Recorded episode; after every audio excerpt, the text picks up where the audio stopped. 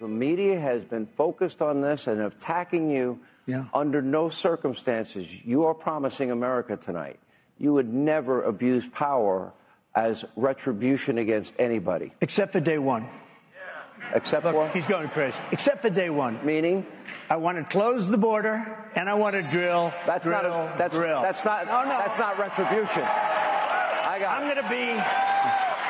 to be. You know, he keeps. We love this guy. He says, you're not going to be a dictator, are you? I said, no, other than day one. We're closing the border, and we're drilling. After that, I'm not a dictator. So that sounds to me like you're going back to the policies when you were president. Já vás vítám u nového dílu podcastu Redneck a Beneš. Jako obvykle je tady se mnou můj kolega Honza Beneš. Ahoj, Honzo. Ahoj, Matěj. Jsem připravený se bavit o konspiračních teoriích. Jak už naznačuje Honza a jak jste asi možná mohli pochopit i z ukázky, kterou jsme pouštili před chvilkou na začátek, dneska se nebudeme úplně bavit, jak tomu zatím bylo většinou u našich dílů společných, o žádné prezidentské, republikánské nebo i demokratické debatě, ale budeme se bavit o Donaldu Trumpovi. Ona už proběhla minulý týden de facto poslední velká republikánská debata, když tak na Voxputu najdete ode mě na takové krátké shrnutí, ale podle mě se tam vlastně nic moc tak zajímavého už nestalo. Co se řeší v posledních týdnech daleko víc je, jak by mohla vypadat případná druhá administrativa Donalda Trumpa. Proč se to řeší samozřejmě je to, že ty republikánské primárky ještě proběhnou, ale v tuhle chvíli to nevypadá úplně, že by byl někdo schopný Donalda Trumpa porazit, a takže se vlastně docela logicky to mediální pokrytí posouvá už k tomu, co by teda znamenalo Trumpovo vítězství a návrat do Bílého domu. O tom my se tady pokusíme trošičku pobavit, a jak už jsem naťukl tou úvodní ukázkou, tak to bylo z vysílaného townhallu Donalda Trumpa, který moderoval moderátor Fox News Sean Hannity, a ten tam chtěl dát příležitost Donaldu Trumpovi vyvrátit to, že, co říkají někteří a mnozí vlastně Trumpovi liberální kritici, že pokud se vrátí do Bílého domu, bude se tam chovat jako diktátor. Nebyl by to Trump, aby nezareagoval po svém, a místo toho, aby to Seanu Hannitymu vyvrátil, tak řekl, že se bude chovat jako diktátor jen první den v úřadě a pak už ne, což mi přijde jako docela vtipná odpověď. Říká se v Americe, že když ti někdo řekne, kdo je a jaký je, tak tomu člověku máš věřit. Já myslím, že není Donaldu Trumpovi důvod nevěřit, a vlastně těch x let, co už je v politice, nějakých 8 let už to je, co je v politice, tak vlastně vždycky říkal poměrně jasně a nahlas, co bude dělat, a pak to velmi často na to navázal i nějakou činností. Samozřejmě teda nemluvím o jeho všech předvolebních slibech, jo, ty nesplnil velkou část, ale tady ty různý prohlášení, kdy vlastně říká, jak se bude chovat nebo co hodlá dělat, tak velmi často se skutečně pak to tím směrem vydal.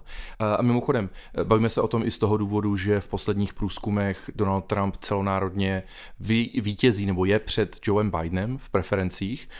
Teď poslední Wall Street Journal průzkum taky ukazuje, že Joe Biden zaostává poměrně výrazně za Donaldem Trumpem. Tak než se k tomu dostaneme, k tomu hodnocení druhého prezidentství, je asi potřeba stanovit si pár podmínek vůbec té diskuze. My se budeme bavit o něčem, co je teorie, jsou to predikce, které nemusí vůbec vít, a hlavně nemusí vít z toho důvodu, že nevíme, pokud by Donald Trump vyhrál ty volby na podzim příštího roku, tak nevíme, jak přesně budou rozdané ty další karty, že jo? Je to tak, a já zároveň bych zdůraznil i to, že mám pocit, že se v dnešním díle budeme trošku pohybovat ode zdi ke zdi, protože myslím si, že v tom nejde mít úplně zcela jasno, co vlastně reálně by Donald Trump dělal. A jestli ty si říkal, že když vám někdo řekne, kým je, tak mu věřte, já mám pocit, že jestli to na někoho v americké politice úplně neplatí, tak je to Donald Trump. Ona ostatně už i během těch prvních voleb v roce 2016 byla taková ta bajná hláška od Petera Thiela o tom, že nemáme Trumpa brát doslovně, ale máme jej brát vážně. Nevím, jestli zaznamenala, ale po tomhletom výroku, co jsme si pouštěli s tím diktátorstvím jenom první den, na to reagoval republikánský senátor Mitt Romney, který je, myslím, myslím, že v rozhovoru na NBC řekl,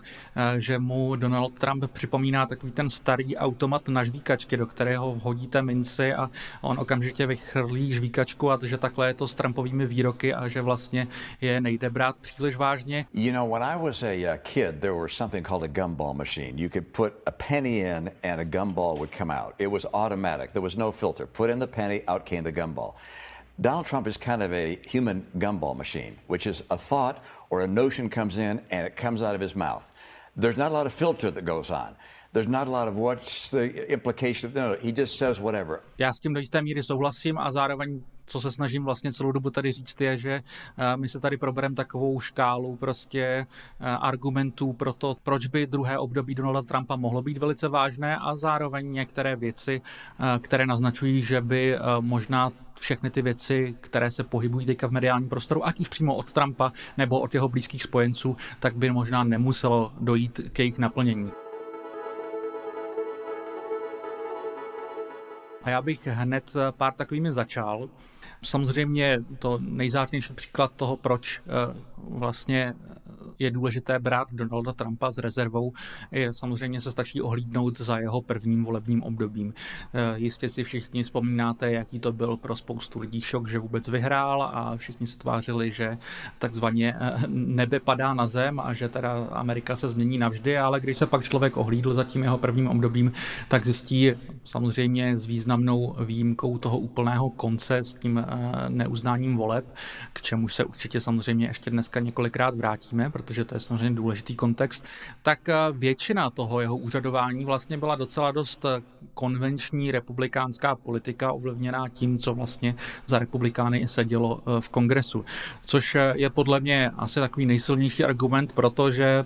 možná to všechno, co Donald Trump slibuje, tak nemusí dojít k naplnění všech těchto některých docela i dost divokých plánů, ke kterým se ještě dostaneme, ani v momentě, kdyby se do toho Bílého domu dostal. To je podle mě asi takový nejsilnější argument proti. Když už jsme u těch zmírnění, než se pustíme do těch apokalyptických vizí, Honzo, co bys k tomu dodal ty? Co je podle tebe další třeba nějaký důvod, proč bys hned úplně tak neplašil? Ukázalo se během toho prvního prezidentství, že Spojené státy mají poměrně solidní některé ty demokratické instituce, byť nebyly vždycky úplně připravené na typ prezidenta, kterým Donald Trump byl. A jak jsem říkal, nevíme, jaké bude mít rozdané karty, protože pokud by neměl pod kontrolou, nebo pokud by republikánská strana neměla pod kontrolou celý kongres, tak jak naznačuješ, obtížně by se mu spousta těch věcí, spousta těch slibů a plánů plnila. Pokud by dolní sněmovnu kongresu ovládli demokraté a senát republikáni, tak prostě Donald Trump by byl poměrně omezený v tom, co by mohl dělat. Ale kde bych mu věřil, kde si myslím, že ty jeho plány a sliby ohledně toho, co vlastně Sean Hannity naznačoval, to slovo retribution, nějaká odplata, tam bych Donaldu Trumpovi docela věřil, že se bude chtít pomstít těm lidem, u kterých on si myslí, že ho nějakým způsobem podrazili, že mu nepomohli dostatečně v tom roce 2020 při tom zpochybňování těch volebních výsledků, že se bude chtít mstít demokratům, včetně prezidenta Bidena, jeho rodině. Takže odplata to je jedna věc, kde bych mu věřil. A druhá věc to, kde bude moct Bílý dům vlastně získávat nějakou institucionální kontrolu, získávat moc pro prezidenta nebo uzurpovat si moc. Tam si myslím, že to bude jako velká zkouška zase pro ty americké instituce. To je právě to, kde to druhé prezidentství s trošičku už jiným prezidentem, starším, ale zároveň naštvanějším a asi obklopeným mnohem více bezskrupulózními lidmi. Tam si myslím, že to jako hrozba nějaká pro USA být může. Takže klidně se do těch apokalyptických předpovědí teďka pustíme.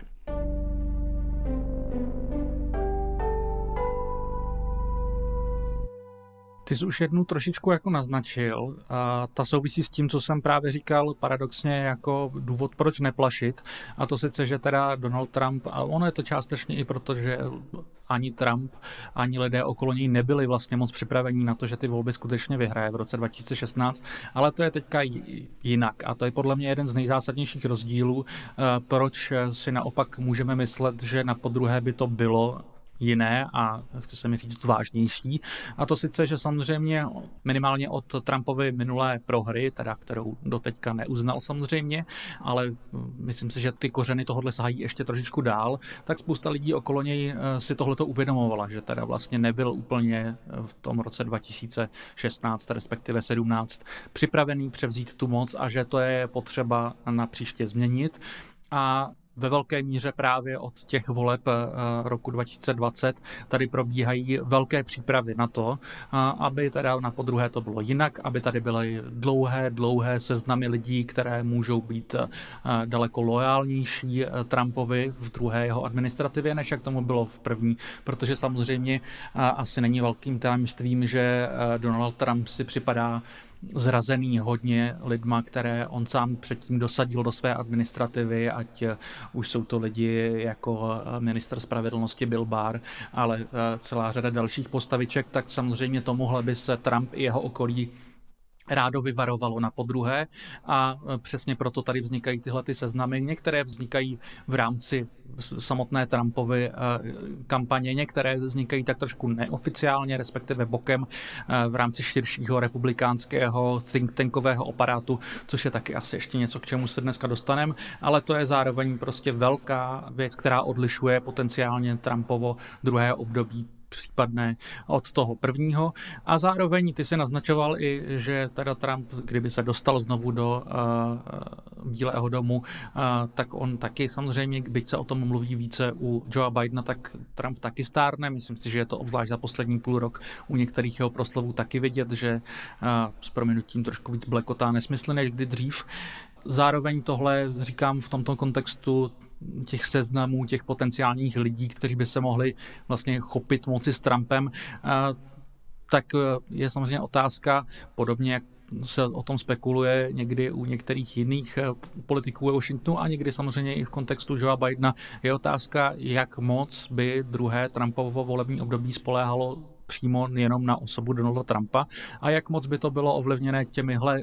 už dlouho tvořenými seznamy lidí, který oni by se dosadili na klíčové posty, na ministerstva, do federálních agentur a tak dále. Takže tohle myslím, že je jedna z nejzásadnějších věcí, co člověk musí brát na zřetel, že vlastně nemusí jít jenom o Trumpa, ale jde o celý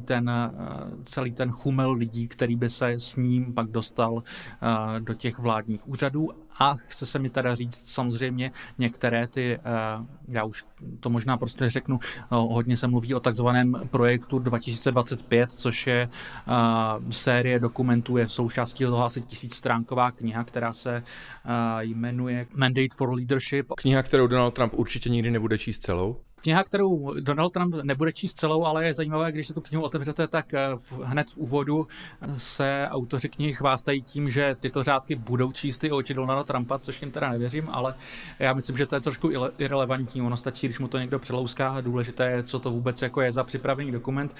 Každopádně, jak jsem říkal, ta kniha se jmenuje Mandate for Leadership, vypracoval ji konzervativní think tank Heritage Foundation, který je jeden ze stěžejních a starých think tanků konzervativních ve Washingtonu, a který právě má tady připravené, ať už konkrétní politické kroky, tak právě databázi potenciálních loajálních úředníků, které je potřeba dosadit. Proč to ale taky říkám, že ono nemusí jít nutně o Donalda Trumpa. Například právě tento projekt 2025 počítá teoreticky s jakýmkoliv republikánským kandidátem. Ty zástupci z Heritage Foundation, z toho think tanku, který to vypracoval, respektive on na tom spolupracovalo desítky různých konzervativních takovýchhle podobných institucí, ale celé to zaštiťuje ten Heritage Foundation, tak oni vyloženě říkají, že jsou v kontaktu i s Ronem DeSantisem, s Nikki Haley a takhle. A ono vlastně ani od toho Trumpa zas tak moc nejde. A je to takový společný plán na to, jak vlastně příští republikánské prezidentství zvládnout lépe a disciplinovaněji, než jak tomu bylo u toho prvního a jak se přesně vyvarovat těch určitých, řekněme, nejradikálnějšímu programu neloajálních úředníků. K tomu je potřeba dodat kontext v tom, že tady ten projekt 2025 je jako jako neuvěřitelná vlastně konspirační teorie, která ale má reálný základ a skutečně jako budí obrovské obavy. Jsem hrozně rád, že ho zmiňuješ, protože já jsem se díval na čísla, která se k tomu pojí. I u nás se vlastně při výměně vlád, že jo, při výměně prostě těch premiérů, ministrů a tak dál, tak se hovoří o tom, že jsou různí ti političní náměstci, je potřeba prostě některých těch úředníků se zbavit, dosadit tam svoje lidi a tak dál. Co se týká Spojených států a té federální úřednické, té byrokracie celého toho aparátu, většinou se střídá nějakých 4 000 politicky dosazených úředníků, vysokých úředníků, ze zhruba 2 milionů všech teda úředníků v té základní federální správě. Ale hovoří se v kontextu toho projektu 2025 o tom, že teda na těch seznamech, co Matěj zmiňuje, tak do konce roku 2024 doufají, že se sbírají nějakých, kolik to bylo, 20 000, myslím, men, která by tam chtěli mít na tom seznamu, potenciálních prostě úředníků, které by chtěli dosadit do té státní správy. Ale druhá věc, o které se teďka hodně mluví v amerických médiích, spekuluje, je to, že na konci roku 2020, těsně před volbami, Donald Trump vydal exekutivní příkaz, který se jmenoval Schedule F, který vlastně mu měl umožnit vytvořit ještě specifickou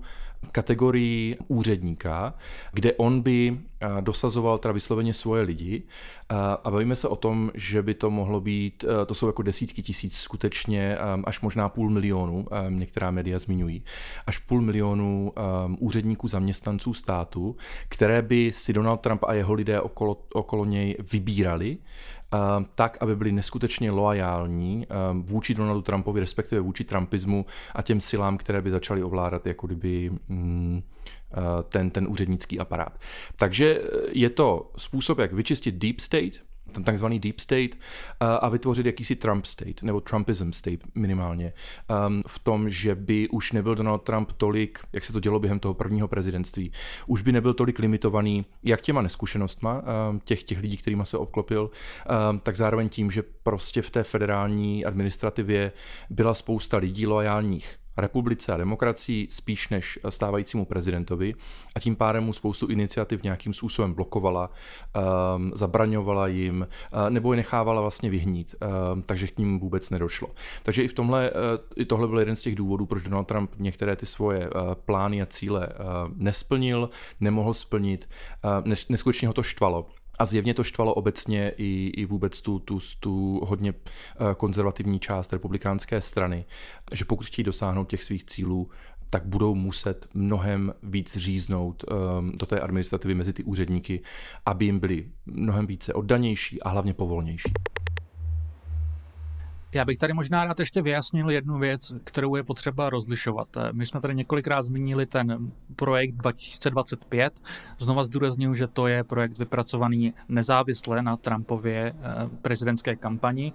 konzervativním think tankem. A tady právě bych se na chvíličku zastavil nad tím, co to vlastně znamená. Jak jsem zmiňoval, Heritage Foundation je instituce, která je stará dekády, a mimochodem, jestliže součástí toho projektu 2025 je ta kniha nazvaná Mandate for Leadership, tak oni ani takovouhle knihu nevydávají poprvé. Poprvé ji vydali v roce 1980 v kontextu voleb, ve kterých pak zvítězil Ronald Reagan, a byly tam podobné návrhy pro Reaganovu administrativu, ale od té doby oni takovýhle podobný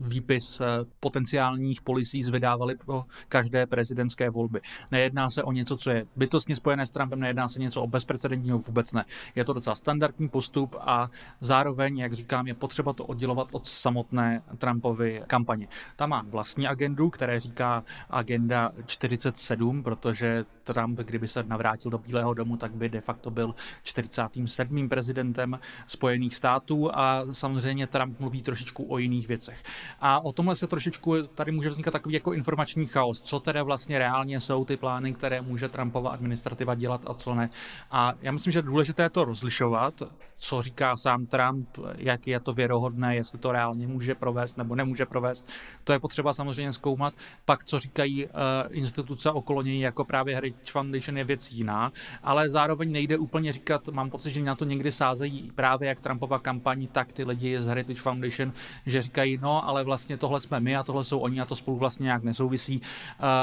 no tak to taky úplně není. Je úplně běžné a není to nějaká devíza republikánů, není to devíza Trumpa, je to prostě takhle to funguje vždycky ve Washingtonu, prostě okolo každého prezidentského kandidáta je připravená celá síť takovýchhle think tanků a institucí a takhle, které jsou připravené na to v momentě, kdyby teda se chopil ten kandidát moci, tak mají svoje plány, které můžou rovnou rozjíždět. Souvisí to samozřejmě i s tím, což je něco, o čem mluví jak Trump, tak Heritage Foundation, ale samozřejmě jakýkoliv jiný kandidát. A jsou si toho vědomí všichni, že vlastně největší moc má prezident v prvních, řekněme, stadnech svého úřadování a všichni se samozřejmě pak snaží soustředit ty největší změny do tohohle úplného raného úvodu toho úřadování. Potom všechno začíná být trošku složitější a trošičku se to zasekne. Takže tady je důležité jednak to oddělovat, ale jednak si uvědomovat, že byť jsou to oddělené entity, tak samozřejmě v momentě, kdyby se Donald Trump vrátil do Bílého domu a jakkoliv má vlastní agendu 47, která je trošičku jiná, než co pro ní připravuje Heritage Foundation, tak je velice pravděpodobné, že minimálně kusy toho, co oni tady připravili nezávisle na Trumpově kampani, tak by se tam v tom jeho úřadování objevily. Jenom rychle dodám, že jasně, tohle si připravuje každá kandidatura, každý ten tým, každá ta svoje kampaň má ten seznam lidí. Donald Trump asi bude chtít si hlavně vybírat velmi pečlivě ty lidi, kterýma se skutečně obklopí. Tam bude mít trošku jiná kritéria, než má Heritage Foundation a ty ostatní konzervativní think tanky, ty desítky, které se vlastně spojily tady v tomhle projektu. Pro něho bude zásadní ta loajalita a to, aby mu nikdo nekladl nějaký zásadní odpor. A pak nechá ty další 10 000 úředníků, to už asi bude kontrolovat někdo jiný. Ale ještě k tomu, co říkal Matěj, je to jako běžný, na druhou stranu to, kolik peněz a kolik energie se do toho investuje s tou současnou kandidaturou Donalda Trumpa. To je trošičku bezprecedentní, protože to jsou skutečně jako obrovský peníze, je v tom zakomponováno mnohem víc, spolupracuje v tom mnohem víc organizací než v minulosti. A je zjevné, že tohle je pro ně jako důležitá součást toho plánu, aby to příští, protože je vlastně jedno, kdo, jestli vyhraje DeSantis nebo Nikki Haley nebo Trump, jak si přesně říkal, ale Nikki Haley a DeSantis budou taky nováčci v Bílém domě, takže budou potřebovat nějakou guidance, budou taky potřebovat se obklopit těmi správnými v uvozovkách lidmi a Donald Trump tak ten i kvůli svému stáří bude potřebovat být obklopen těmi správnými lidmi, jak si určitě někteří ti konzervativní lídři říkají. Já bych se teda rovnou přesunul asi k tomu, že projedu pár těch věcí, které se objevují v těch plánech a ať už o nich mluví Trump, nebo jsou právě zmiňované v té jeho takzvané agendě 47 a samozřejmě podle mě stojí za zmínku i nějaké z těch věcí, ve kterých se třeba shodují nebo nějakým způsobem protínají s tím odděleným projektem 2025.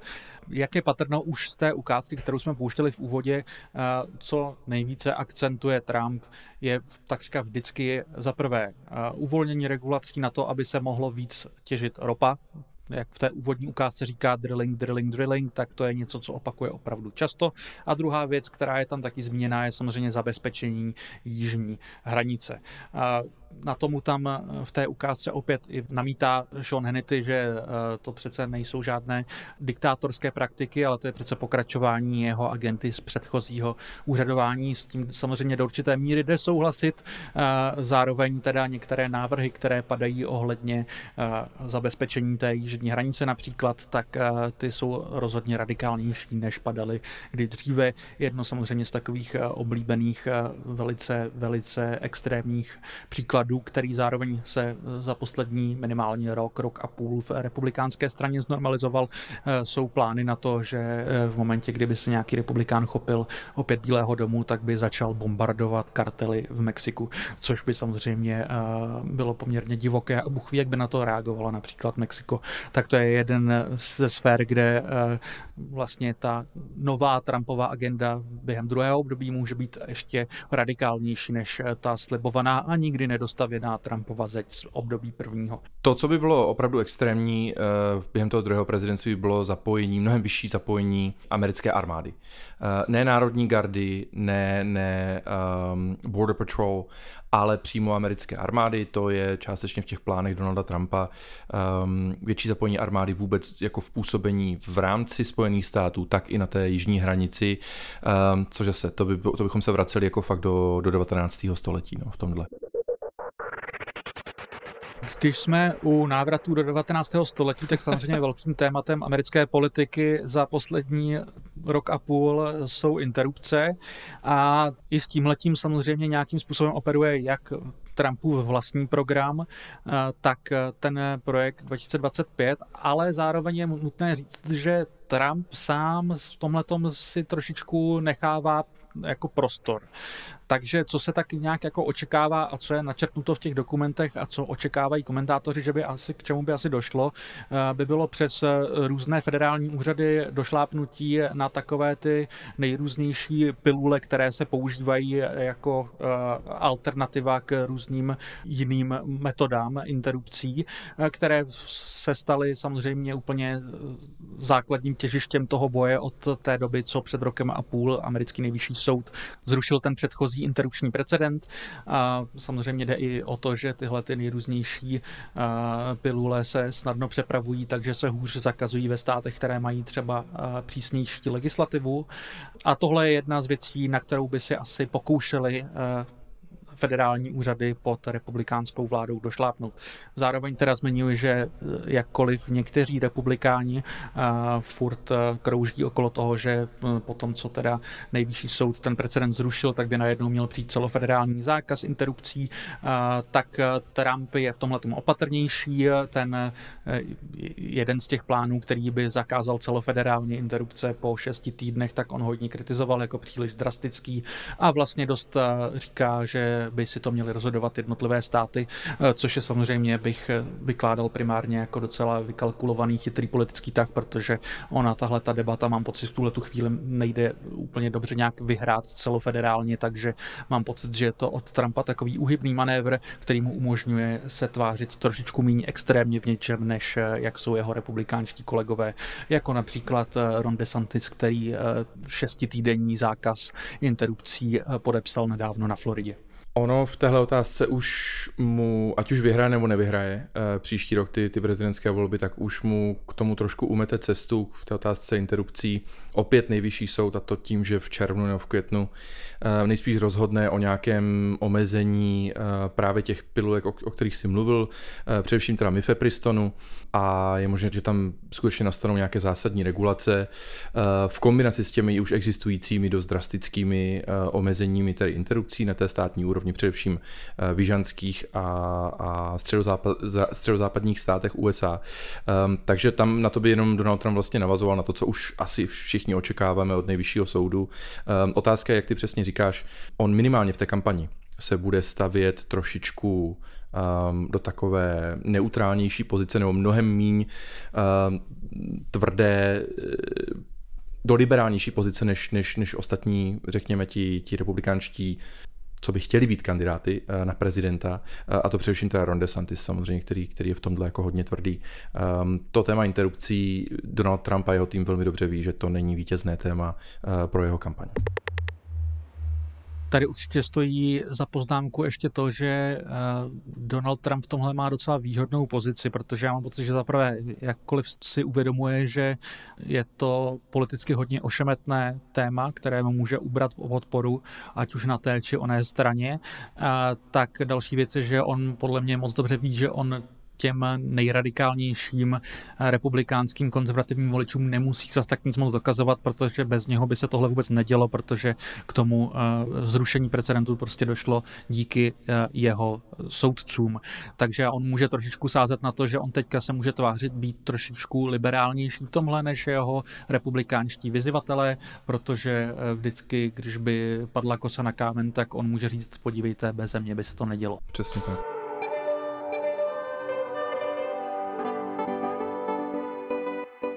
Pak je tady to téma, které už jsme trošičku nakousávali, a to sice to, když to řeknu tím oblíbeným bonmotem, zametení s americkým deep statem. To je zase něco, o čem mluví jak Trump, velice rád. Here's my plan to dismantle the deep state and reclaim our democracy from Washington corruption once and for all, and corruption it is. First, I will immediately reissue my 2020 executive order restoring the president's authority to remove rogue bureaucrats, and I will wield that power very aggressively. Second, we will clean out all of the corrupt actors in our national security and intelligence apparatus, and there are plenty of them. Zároveň o tom samozřejmě mluví ta jeho agenda 47 a je to něco, čemu je věnováno hojně prostoru i v tom projektu 2025. A tady podle mě stojí za rozebrání to, že jakkoliv různí lidi od Trumpa přes další prezidentské kandidáty až po celý ten think tankový aparát okolo můžou mít různé motivace, tak se je vlastně zajímavé sledovat, jak v tomhletom se shodujou i s těma rozdílnými motivacema. Už to tady trošičku padlo, ty jsi to naznačoval, Trumpovi jde hodně o lojalitu, takže já mám pocit, že pro něj je tam základní motivace, že se prostě potřebuje obklopit lidmi, kteří mu budou na všechno přikyvovat a budou mu pochlebovat, což je samozřejmě trošičku jiná motivace, než je u těch ostatních lidí. Například, já myslím, že je důležité zmínit, že co se týče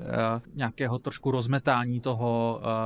takzvaného administrativního státu, toho úřednictva, které prostě vydává a spravuje všechny možné regule a takhle, tak to je samozřejmě velký republikánský projekt, který se táhne v tuhle chvíli skoro už 100 let a který samozřejmě dlouhodobě trošičku vede právě ta zmíněná Heritage Foundation, takže tady samozřejmě jsou velké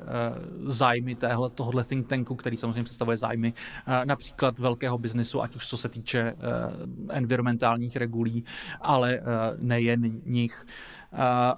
Co je podle mě zajímavé zmínit, je, že tohle je něco, na co dost naskakují právě i ty Trumpovi vyzývatelé a je tady několik výroků, třeba nejvíce od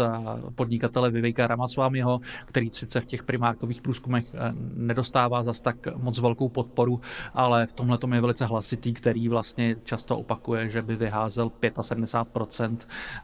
amerických federálních úředníků, což je docela ambiciózní plán, když to řeknu kulantně. Nedávno se k tomuhle přidal i Ron DeSantis, floridský guvernér, který samozřejmě s tím má trošičku už zkušenosti na té státní úrovni ve Floridě, tak mám pocit, že to bylo v Iově nebo v New Hampshire, tak na otázku, jak on by teda zatočil s americkým deep statem, tak doslova řekl we will start slitting throats on day one, že začne podřezávat hrdla úředníků hned první den. And then on bureaucracy, we're going to have all these deep state people, we're going to start slitting throats on day one and be ready to go. You're going to see a huge outcry because Washington wants to protect its own, but at the end of the day, this is a city that's failed this country. Takže tohle opět je tady důležité zdůraznit, že nejde zdaleka jenom právě o nějakou Trumpovu osobní motivaci, nějaké msty nad předchozími neloajálními úředníky a poradci, ale jde samozřejmě o dlouhodobější a daleko širší republikánský plán. My to možná uvidíme i přímo, jak to Vivek Ramaswamy bude praktikovat, protože se hovoří o tom, že by měl mít jisté nějaké místo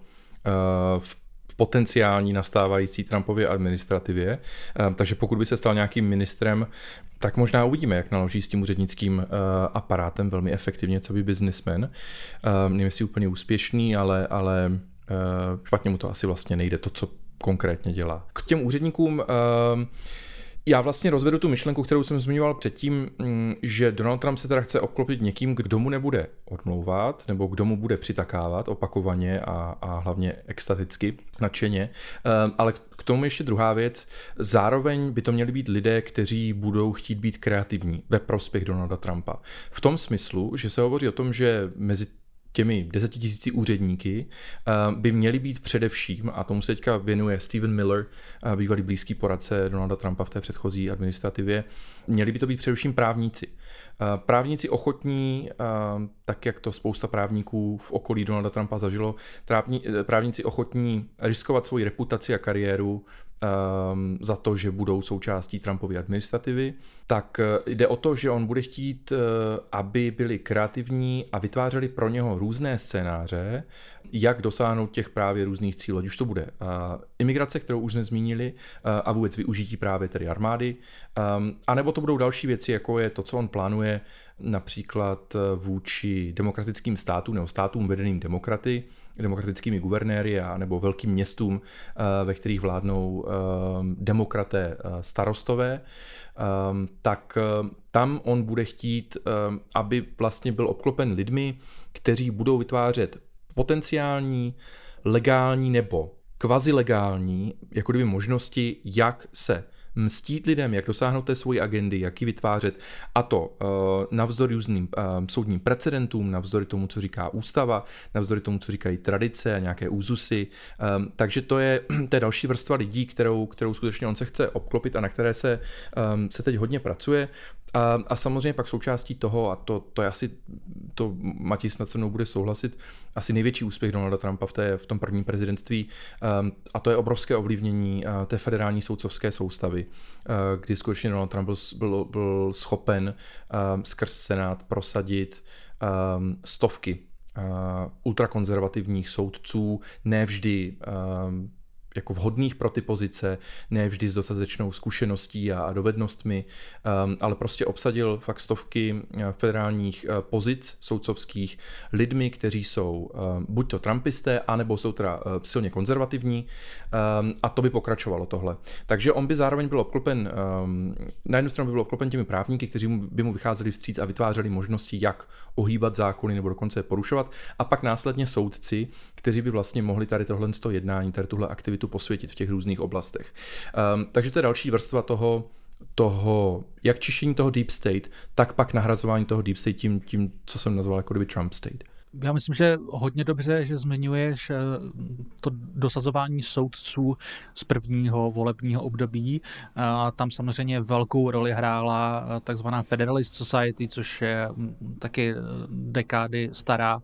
konzervativní organizace, která právě víceméně jejím primárním cílem bylo networking nejrůznějších právě konzervativních právních expertů, aby pak mohli být dosazováni jako soudci, a bez téhleté organizace by Donald Trump nebyl schopný ani zdaleka tak proměnit ten americký soudní systém čistě takhle přes to personální obsazení. A já bych se v podstatě trošičku nebál říct, že co tady leží na stole a čemu se neustále vracím, pokud se bavíme o tom celém federálním správním aparátu a tom takzvaném deep stateu, takže vlastně to druhé období by na tohle mohlo navázat, a to, co udělal Trump se soudnictvím v tom prvním období, tak tady by následovalo trošičku nějakým způsobem podobným v rámci všech těch nejrůznějších federálních úřadů. S tím souvisí jedna ta věc, kterou ty už si zmiňoval, a to sice návrat toho Trumpova nařízení se sklonku jeho vlády, to Schedule F, které pak následně Biden zrušil, a které vlastně jedna z věcí, co to dělalo, je, že to umožňovalo daleko snazší vyhazování nejrůznějších úředníků, což samozřejmě je nedílná součást téhleté případné potenciální proměny celého toho úřednického aparátu, protože samozřejmě ty místa je potřeba nejdřív uvolnit. A druhá stránka té mince samozřejmě je tam dosadit ty správné lidi. A tady pokud vím, tak se tím samozřejmě zabývá jak samotná Trumpova kampaň, ale zároveň je tady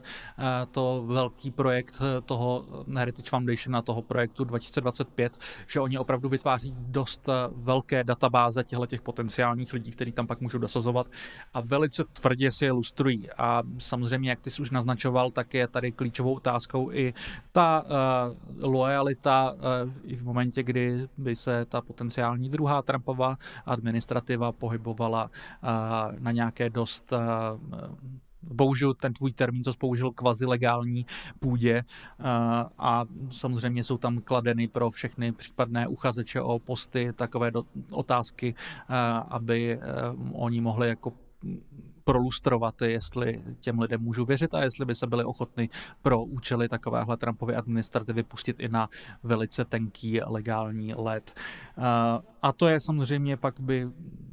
byla jedna z těch hlavních věcí, co by probíhala pravděpodobně, kdyby se Donald Trump dostal znovu do Bílého domu, že by tady probíhaly takovéhle velké čistky, ale a obměny personální a dosazování loajálních lidí, ne tedy jen na soudy, to by samozřejmě nadále pokračovalo, ale i právě na tyto ministerstva a to by samozřejmě ten chod těch ministerstev zásadním způsobem ovlivnilo. Zároveň já občas mě trošičku tak zaráží, když někdo říká, že tady je to hlavně prostě vlastně čistá republikánská deregulační agenda, která se snaží vlastně celý ten úřednický aparát co nejvíc zasekat a aby fungoval co nejméně a když už ho nejsou schopní zrušit skrz kongres, tak aspoň to soukolí úřednické co nejvíc zadřít. Tenhle aspekt tady určitě je a je to určitě motivace právě těch nejrůznějších konzervativních think tanků, který se do takovýchhle plánů zapojují, ale zároveň myslím si, že je důležité brát v potaz, že jsou tady sféry, kde by to rozhodně deregulační nebylo, ať už přesně, pokud se bavíme o těch interrupcích a těch nejrůznějších pilulích a takhle, tak tady opravdu o deregulaci nejde mluvit. Samozřejmě další sféru potenciální, kde opravdu nejde mluvit o deregulaci, je třeba právě ta jižní hranice. V otázce těch migrací tam budou potřeba ti soudci, budou tam potřeba ti právníci a ti úředníci, protože Donald Trump a lidé okolo něho v různých rozhovorech zmiňují to, že dojde určitě k navýšení počtu deportací, to znamená, že se budou muset i různé federální agentury, jako je třeba ICE, tak bude muset být aktivnější opět, a to především v těch velkých městech, kterým vládnou demokraté, bude docházet k rozšíření těch různých detenčních táborů, určitě nedojde k žádné reformě té možnosti zákonné dát občanství jako těm dreamers, těm latinoameričanům, vůbec přistěhovalcům, kteří byli přivezeni do USA jako malí, jako děti a nemohli si tedy rozhodnout, vlastně jejich rodiče přivezli a nemohli si rozhodnout, jestli chtějí být v USA nebo ne, tak se dlouho řeší, že jo, jestli mají mít občanství nebo ne, protože za to nemůžou a zároveň, že tam rodiče přivezli a zároveň už tam vlastně jiný svět neznají, platí tam daně, mají tam vystudováno, žijou v těch komunitách a tak dál. Takže otázka imigrace, zapojení té armády na jižní hranici s Mexikem nebo, jak si naznačoval, přímo v Mexiku v boji s těmi kartely. To jsou přesně ty otázky nebo ty sféry, kde je to právně velmi ošemetné a kde si ale asi Donald Trump a lidé okolo něho nebudou chtít brát nějaké servítky, protože to je otázka, která jako velmi dobře, nebo to je téma, které velmi dobře jako rezonuje u republikánských a částečně i demokratických voličů. Zjevně tam není momentálně ochota, minimálně politicky, ale částečně i společensky, ochota k nějakým kompromisním řešením. A naopak je tam docela poptávka po nějakém silovém řešení, které bude dobře vypadat, dobře působit, bude ukazovat na to, že Donald Trump skutečně to má pod palcem. A konec konců Donald Trump tady tohle zhrnul slovy, že prostě nechce v té zemi lidi, u kterých nevíme, odkud přicházejí, ale víme, že přicházejí z různých vězení, přicházejí z psychiatrických léčeben. A on říkal, they poison our blood, our nation's blood, že prostě, že jako budou tu krev té země, tu americkou krev, budou ji znečišťovat, budou ji prostě kazit. Takže tohle je ta retorika, kterou on používá a já si myslím, že tady se v tom druhém prezidentství jenom ještě víc rozjede ve srovnání s tím prvním, a tam přesně bude potřeba ty soudce, tam přesně bude potřeba ty právníky a ten úřednický aparát, který mu půjde na ruku a bude, jak ty si naznačoval, bude v tomhle velmi intervenovat. Rozhodně to nebude malý stát. Naopak to bude potřeba, aby to byla efektivní byrokratický aparát, který mu půjde na ruku a bude tohle zjednodušovat, tuhle práci pro něj. Tady podle mě stojí za zmínku ještě případné proměny, kterými by mohlo právě projít Ministerstvo spravedlnosti, což je něco, co republikáni a nejen Trump, ale Trump obzvláště, samozřejmě částečně ve světle všech svých soudních oplétaček, které částečně jdou na vrub amerického ministerstva spravedlnosti. Některé ty vyšetřování vede americké ministerstvo spravedlnosti, respektive zvláštní vyšetřovatel zdejší, tak samozřejmě Trump si tohleto bere velice osobně na paškál a říká, že je potřeba depolitizovat vyšetřování amerického ministerstva spravedlnosti, čím samozřejmě myslí, že americké ministerstvo Ministerstvo spravedlnosti má přestat vyšetřovat jeho samotného, ale jakkoliv to hálí do těchto těch vzletných frází o tom, že je potřeba to depolitizovat, tak on jedním koutkem úst říká tohle, ale druhým koutkem úst zároveň říká, že v momentě, kdyby se dostal zpátky do Bílého domu, tak by samozřejmě pověřil svoje Ministerstvo spravedlnosti tím, aby vyšetřovalo Bidena, takže mám pocit, že to dost ilustruje celý ten přístup, že je vždycky potřeba mít se na pozoru před tím, když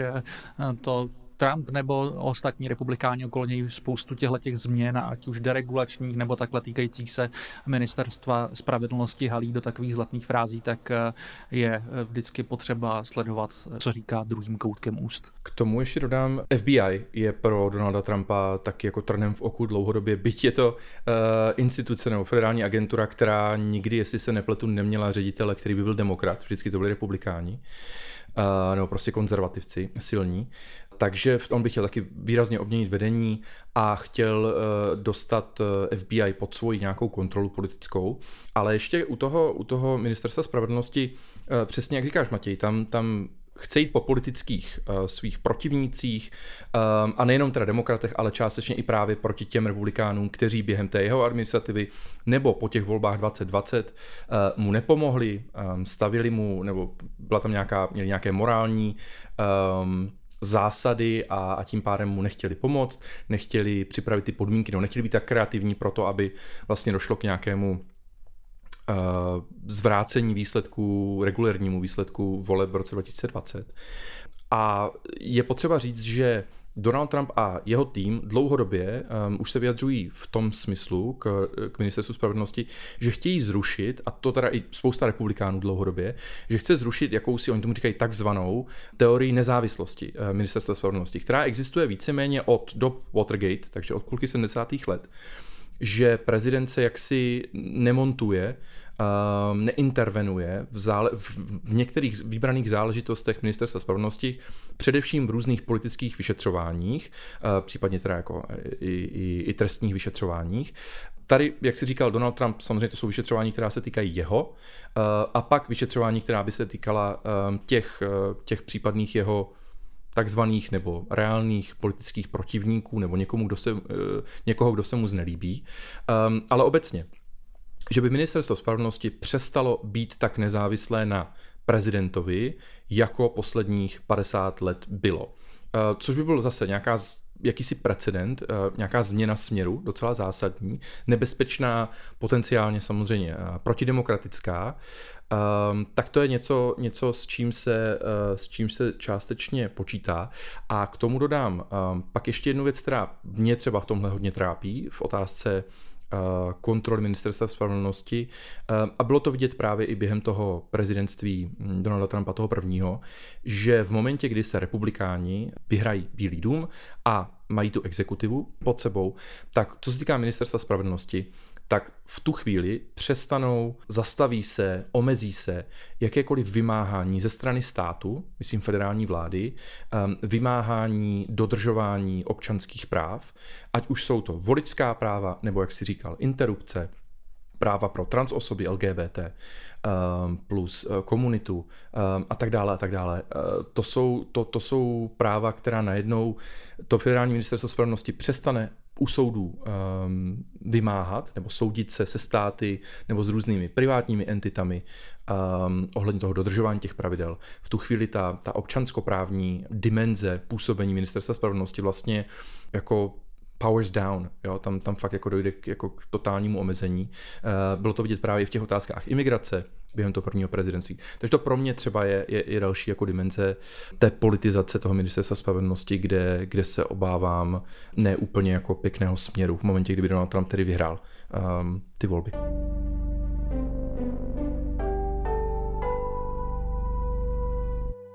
Ty jsi mi touhletou teorií o uplatňování přímějšího vlivu na ministerstvo spravedlnosti ještě nahrál na zmínku jedné věci, kterou bychom podle mě měli probrat, a o té se taky mluví hodně a je samozřejmě naznačovaná v kontextu toho projektu 2025, ale samozřejmě i dalších lidí okolo Donalda Trumpa, a zároveň to má docela dlouhou tradici v rámci republikánské politiky a je to něco, co by podle mě dost ovlivňovalo všechny ty různé právníky a úředníky dosazované v rámci té případné obměny toho státního aparátu. A to je takzvaná unitary executive theory. Já vlastně nevím, jestli je to něco, co má nějaký nekostrbatý český překlad, ale o co víceméně jde, je právní teorie, dle které by vlastně nejsilnějším hráčem v rámci toho rozložení moci v americkém federálním systému měl být prezident, a podle různých výkladů, které mají různou sílu a takhle, tak by měl vlastně mít takřka, takřka neomezenou moc. Vlastně by měl mít daleko větší moc, než v tom současném nastavení, jak je to právo vykládáno. To je samozřejmě něco, co asi nemusím vysvětlovat, proč velice se zamlouvá okolí Donalda Trumpa, ale zároveň, jak už mám pocit, dělám v dnešním díle po několikáté, myslím si, že by bylo chybou to přiškávat jenom Donaldu Trumpovi a jeho okolí jakožto nějaké změně kurzu republikánské politiky, protože celá tahleta teorie sílí a lidé, kteří propagují v rámci republikánské konzervativní americké politiky, se tam objevují za uplynulé půlstoletí, sahá to až k Richardu Nixonovi a pak spoustě dalších konzervativních právních ikon, ať už se bavíme o nejvyšším soudci Antoninu Scagliovi nebo současném členovi soudu Samueli Alitovi, který je několikrát, mám pocit, i během svého potvrzovacího slyšení v Senátu naznačoval, že vlastně s touto teorií nějakým způsobem souhlasí. A je to něco, co samozřejmě bude se o tom velice psát a mluvit v momentě, kdyby se opravdu Donald Trump dostal znovu do Bílého domu. Tak tohle bude určitě jeden z těch klíčů, kterými bude posuzovat ty případné dosazované úředníky, jestli s tím souhlasí, protože samozřejmě to by mu velice usnadnilo práci, a pokud se bavíme o tom, že tady mu můžou samozřejmě v rámci toho amerického systému nějaké složky té moci klást odpor, tak samozřejmě celá tahleta teorie, pokud by se mu jít podařilo nějakým způsobem tlačit, ať už skrz spřátelené soudce nebo spřátelené právníky na nejrůznějších ministerstvech, kam je dosadí, tak samozřejmě tohle by mu umetlo cestu, protože podle této teorie vlastně tomu prezidentovi nemá moc nikdo konkurovat v rámci toho rozložení sil v tom americkém systému, takže o tomhle určitě, pokud se Donald Trump dostane do Bílého domu, ještě uslyšíte. My jsme se tady zatím, Matěj, že jo, bavili o různých těch nepřátelích, které už Donald Trump za těch x let identifikoval, jako lidi, které chce zničit, které chce odstranit, nebo jim prostě co nejvíc nepříjemný život vyšetřovat a tak dál. A samozřejmě nemůžeme nezmínit tím pádem další skupinu lidí, kterou jsou média, vybraní novináři a tak dál, kdy Donald Trump už o nich prostě hovoří dlouhodobě o nějakých nepřátelích státu, hovoří o nich jako o zrádcích, a to v kontextu zase toho, že některá média nepodporovala tu jeho teorii ohledně jako kdyby zmanipulovaných voleb na podzim roku 2020. Takže on už se v několika různých rozhovorech vyjadřoval k tomu, že a vlastně i jeho různí poradci, budoucí, no teda minulý i budoucí potenciální,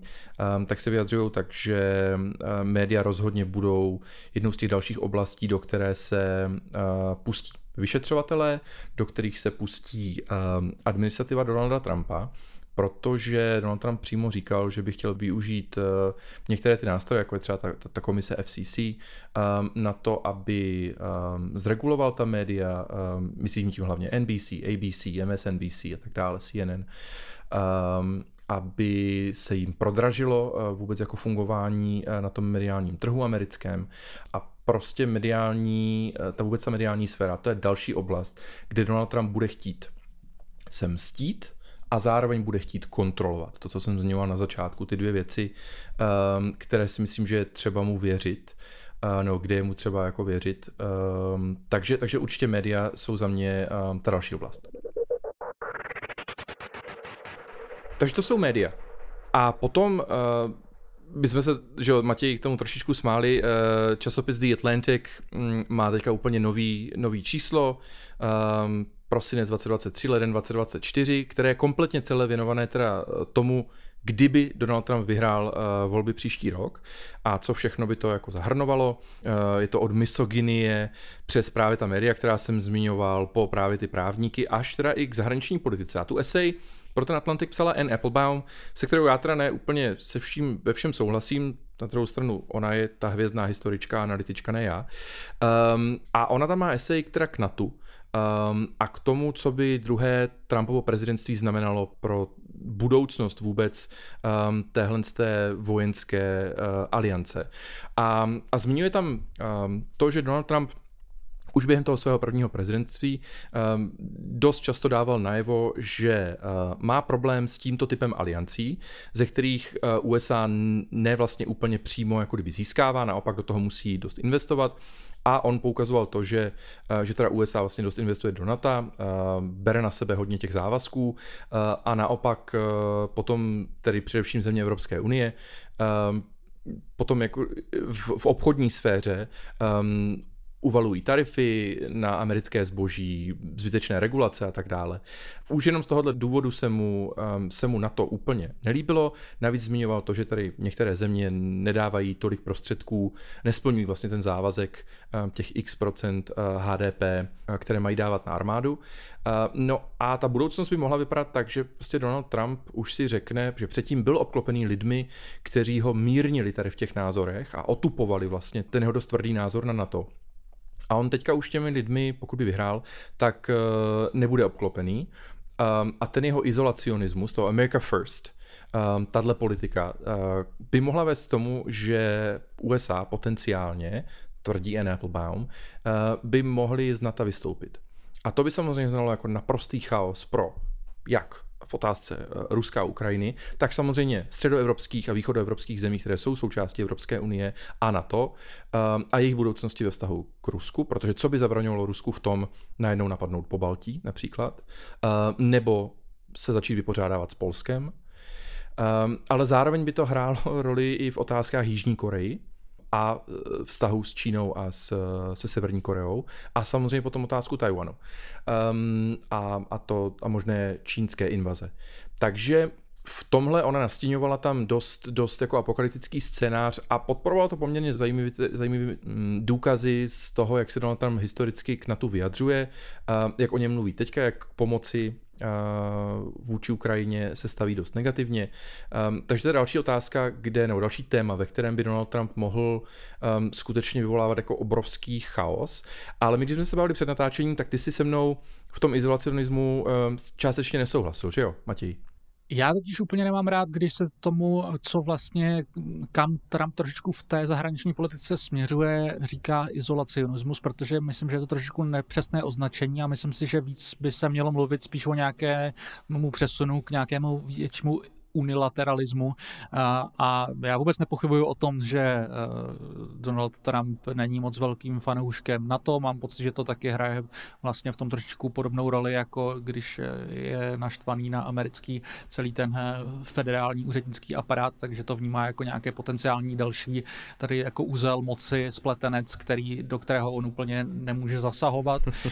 ale zároveň ani on, ani spousta republikánů okolo něj rozhodně nejsou žádní, jak se dneska populárně říká, chcimírové, kteří by se nejradši od všech stáhli a takhle. Mám pocit, že nejlíp to ilustrujou všechny ty plány, které naťukl Trump, když byl ještě minule v Bílém domě a mezi tím se v republikánské straně úplně znormalizovali na to, aby třeba bombardovali Spojené státy, kartely na mexickém území, což mám pocit, že to není něco úplně, co by šlo označit jako izolacionismus. Zároveň, co se týče pak těch nějakých dopadů na ten Pacifik a Tajvan a Čínu a takhle, tak myslím si, že taky nejde úplně Donalda Trumpa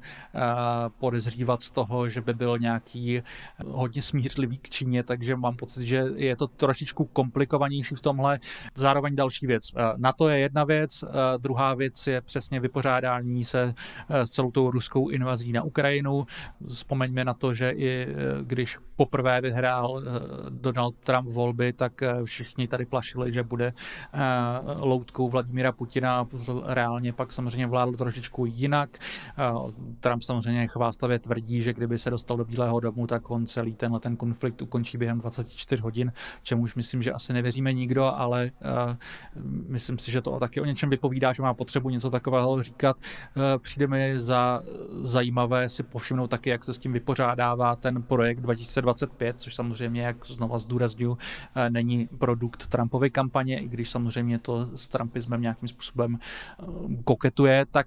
v rámci toho projektu 2025 a té 1000stránkové knihy, která je jeho součástí, tak tam jsou nějaké argumenty pro zachování vojenské pomoci a finanční pomoci pro Ukrajinu ze strany Spojených států. Jsou tam argumenty proti. Já mám pocit, že je tady na tom dost vidět, že vlastně ta republikánská strana v tomhletom nemá úplně jasno. Myslím si, že je to vidět a můžeme to sledovat v průběhu celých těch primárek. Je tady polovina kandidátů, která vlastně říká, ne, my tady musíme prostě pevně zatím stát, protože jako jinak si tady začne Kreml vystrkovat růžky jinde. Je tady půlka kandidátů, která říká jasně, ale jako nemáme utrácet peníze amerických daňových poplatníků bez jakékoliv kontroly tady za prostě válku na Ukrajině. A vlastně není jasno ani v těch primárkách, není jasno ani v projektu 2025 a myslím si, že ani sám Trump v tomhle nemáme jasno a mám pocit, že on se v tomhle tom orientuje tak trošku, že vždycky, chci sem říct, očuchá to veřejné mínění a nějak se to pokusí rozseknout. Ale nevím, jestli bych si úplně vsadil na to, že Donald Trump se dostane do Bílého domu a najednou na konci ledna 2025 prostě dojde ke stažení veškeré vojenské pomoci a finanční pomoci z Ukrajiny. To bych si asi netroufal tvrdit. My už se bavíme docela dlouho, tak já bych se přesunul nějak pomalu k závěru. Já bych ještě zmínil, že co se týče toho přímo Trumpova programu, té agendy 47, tak jsou tam docela podle mě zajímavé takové drobnější věci, které mám pocit, že bychom se jim mohli pověnovat někdy třeba příště. Jsou tady docela divoké plány. Trump například slibuje, že nechá vybudovat po Americe takzvané free cities, což mají být nějaké zóny, kde bude probíhat spousta inovace a budou tam bezmála lítat auta a nevím co všechno. Nevím, jak to přesně má vypadat, ale přijde mi to jako zajímavý trumpistický slib. Neználková města, jo? Něco takového Neználek, ale Trump.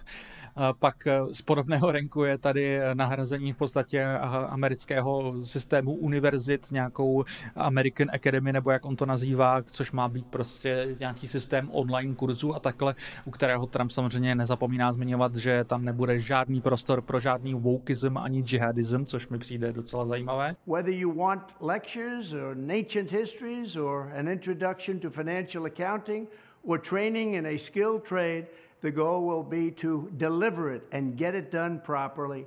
using study groups, mentors, industry partnerships, and the latest breakthrough in computing. This will be a truly top-tier education option for the people. It will be strictly non-political and there will be no wokeness or jihadism allowed. None of that's going to be allowed. A to jsou prostě některé takové drobnější, zapadlejší věci, které znova zdůrazňuju, to říká přímo Trump. Najdete to přímo na Trumpově webu, jak vám slibuje takovéhle věci, což na rozdíl od spoustu z další Trumpovy agendy, tak tohle by mě aspoň bavilo sledovat, jak se pokouší zavádět.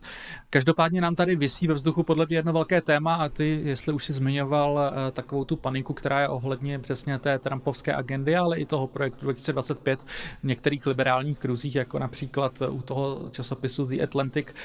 tak o čem se často mluví, samozřejmě i trošku v souvislosti s tím, jak skončilo předchozí Trumpovo volební období úřadování, tak se mluví o možnosti, že kdyby se Trump dostal do Bílého domu, tak jedna z prvních věcí, co udělá, je, že se obrátí na takzvaný Insurrection Act, který prezidentovi dává do rukou velkou moc takřka ničím nekontrolovanou, jak se vypořádat primárně samozřejmě se nějakou probíhající revoltou. To je něco, co padlo už v průběhu toho divokého roku 2020 a jeden právě z Trumpových poradců z té doby, Jeffrey Clark, který je samozřejmě pochopitelně i personálně napojený na ten dneska často zmiňovaný projekt 2025, tak tehdy právě brýměl přímo v Bílém domě během debat o tom, co vlastně dělat a jak rozporovat ten výsledek voleb, přičemž někteří Trumpovi poradci předtím varovali, že budou nepokoje ve všech městech, pokud bude Trump rozporovat výsledky voleb a odmítne odejít z Bílého domu, tak přesně tento Jeffrey Clark měl říct, no tak od toho tady máme přece Insurrection Act, aby jsme se tady vypořádávali s takovými revoltami. A teďka se samozřejmě mluví o tom, že Trump naváže tam, kde přestal a že kdyby se dostal do Bílého domu, tak i v nějakém jako předjímání toho, že samozřejmě spoustě lidem se to nebude líbit, tak rovnou tady sedne na tenhle ten Insurrection Act a bude následovat tvrdé zametení s liberální kritiky. Samozřejmě já nevím, co si o tom myslíš ty, Honzo? Mně přijde, že je to takové,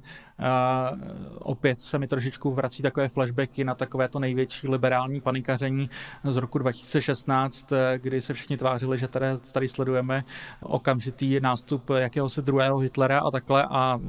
musím zdůraznit, že pokud tady zmiňuji, že ten Jeffrey Clark je napojený na ten plán Heritage Foundation, tak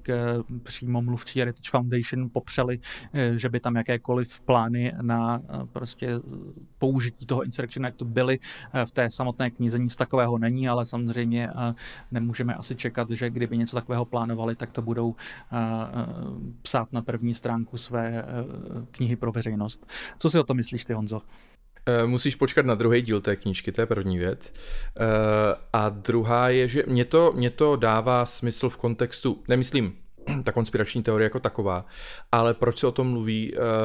že Donald Trump se nedávno vyjádřil tak, že Mark Milley, bývalý náčelník generálního štábu, tím, že Donaldu Trumpovi nevyšel vstříc v tom roce 2020 v zapojení armády právě v tom, aby nějakým způsobem, který mu pomohla zvrátit výsledek těch voleb, tak Donald Trump o něm mluví, že to je něco, to chování toho Milleyho, nějaká ta loajalita k americké ústavě, k ústavnímu pořádku, vlastně něco, za co by měl dostat trest smrti, za co by měl být jakkoliv pověšený. A Mark Milley se vyjádřil v nějakém rozhovoru, jestli se nepletu, takže se teďka obává o svůj život a další bývalé vojenské špičky se obávají o svůj život nebo minimálně o svou budoucnost a nějaké vyšetřování, zavření, zatčení a tak dál, soudní procesy. Takže mi to dává jako kdyby nějaký smysl to, co jsi zmiňoval v kontextu toho, že jsou vojenské špičky, které se obávají toho, jakým způsobem Donald Trump bude zacházet s armádou. A druhá strana mince toho je, že by samozřejmě tu armádu tím pádem, potom co by se zbavil tady těch velitelů a zase instaloval velitele, kteří by byli k jemu loajální, tak by právě armádu začal mnohem víc využívat pro to, co jsi říkal, proti nějakým těm rebelům nebo povstalců, nebo jak tomu chci říkat, v těch demokraty vedených městech. On už to v tom létě 2020 vlastně udělal, co to byl Portland nebo Seattle, kam on poslal vojáky, aby se tam situace sklidnila. Takže je možné, že i v tomhle kontextu prostě se mezi těmi liberálními, řekněme, a částečně armádními kruhy hovoří o tom, že by došlo k zásadnímu spolitizování armády a ta by mohla být využitá právě při tom Insurrection Act. To jenom dodávám, jako kdyby součást té konspirační teorie, nenutně jako něco, co by se mělo stát, byť by asi mohlo. Zase vyžadovalo by to samozřejmě neskutečnou koordinaci všeho toho, o čem jsme se tady zatím bavili, těch různých úředníků, právníků, soudců, armádních špiček, částečně kongresu a tak dál. Takže pro někoho je to představitelné, pro někoho ne. Já si myslím, že je důležité, že jsi to vytáhl, protože je to jako kdyby extrémní noční můra, kterou momentálně minimálně liberální média a někteří, řekněme, antitrampovci i v rámci republikánské strany a především demokratické strany, je to noční můra, která je zjevně trápí, protože, jak jsem zmiňoval na začátku, ty průzkumy pro Joea Bidena nevypadají úplně nejlíp a Donald Trump se zkrátka bude chtít nějakým způsobem stít. Já bych ještě navázal na to, co jsi říkal o těch špičkách armády, to je opět něco, s čím trošičku operuje ta monstrózní 1000stránková kniha, kde vyloženě naznačují, že teda takzvaně ryba smrdí od hlavy a že teda problém v armádě jsou jenom ty špičky a v momentě, kdyby se pak vlastně zbavili těch jako největších špiček, tak vlastně už by byly bez problému a takhle. Já akorát teda si musím říct, že přes všechno a myslím si, že je dobře, že jsi zmínil ten Portland z toho roku 2020, protože nějaký samozřejmě precedent pro nějaké takovéhle pokoušení tady je, tak já vždycky musím přemýšlet nad tím, jestli jakože já ani třeba nepochybuju o tom, že by to mnozí z Trumpova okolí, ne-li Trump sám, něco takového vlastně chtěli a osnovali. Ale nevím, jestli na to mají kapacity to dotáhnout, jednak. A jednak, jestli na to vlastně vůbec celý ten trumpismus a republikánská strana ve stávající podobě, jestli na to má dostatečnou hybnou sílu. Protože já si furt myslím, a myslím si, že je to vidět i na některých těch jako pasážích právě toho projektu 2025, který tady zmiňuji často i proto, protože ono na něm fakt spolupracovalo tolik těch konzervativních think tanků, že je tam docela vidět, jako že jo, tady jsou věci, ve kterých se shodují, ale tady jsou věci, ve kterých se úplně neshodují a jsou tam takové náznaky určitých rozkolů, protože si prostě tu republikánskou politiku taky představují jinak. A myslím si, že tady docela významná část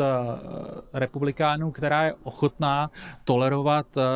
Trumpovi různé excesy a takhle, protože přesně si budou říkat, OK, tak nám to přinese tady deregulaci, tak nám to tady přinese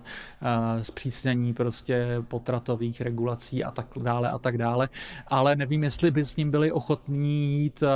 do takovýchhle nějakých extempore, které by naopak třeba brali jako ohrožení těch jako výdobytků, které jim, řekněme, v nějakým způsobem přinesla Trumpova první a potenciálně Trumpova druhá administrativa, které by pak najednou byly ohroženy tím, že najednou by se tady řítily Spojené státy k nějaké vyloženě prostě, řekněme, klidně občanské válce. Takže já nevím, jako vlastně se mi to trošku občas těžko představuje, myslím si, že tam nedokážu si představit, že stejně jako ostatně to nenastalo ani v tom roce 2020 po těch volbách, takže by nějak jako příliš moc republikánů řeklo Trumpovi veřejně, tak pozor, takhle ne a tohle fakt přehnal a takhle, ale myslím si, že nejde u těchto věcí jenom o takovéhle nějaké gesta na veřejnost, ale taky prostě otázka toho, kdo je ochotný prostě s ním kráčet v těch nejštílenějších plánech a když se prostě v takovýchhle momentech ta dostatečná hybná síla nenajde, tak to, že si něco takového Trump a jeho okolí může přát provést, je sice hezké, ale to neznamená, že se jim to povede. Takže já vlastně sám nevím, zároveň určitě samozřejmě chápu, proč se toho někteří lidé obávají, ale vlastně se mi to fakt těžko představuje, že by ta tak rozhádaná republikánská strana, která opravdu má různé zájmy a různé schools of thoughts, prostě tak se mi špatně představuje, že by se v takhle extrémní věci za Trumpem sjednotila. Člověk to ani nechce představovat. Jo, to je jako fakt totální apokalypsa. Mně se, když to zmiňoval, tak já si představuju ty různý dystopický, apokalyptický filmy z USA, tanky v ulicích, obrněný vozy v ulicích, jo, to ne, samozřejmě je to velmi dobrý příběh k tomu burcování lidí, aby se probudili a šli volit Joea Bidena, protože Donald Trump je prostě budoucí fašista a tak dál. Myslím si, že to součástí prostě té kampaně. Tím se vlastně možná můžeme vrátit trošku úplně na začátek. Já jsem se to hodně říkal právě i u té úvodní ukázky, protože klidně si ji pak puste znova, ale ono je tam vidět, jak vlastně Trump tak chvílema pomrkává do kamery a pomrkává i na Seana Hannityho a vlastně si tak trošku dělá srandu z té otázky, že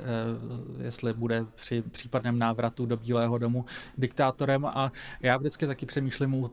těchto věcí, jak moc tyhle ty výroky Trump pouští, protože moc dobře ví, jak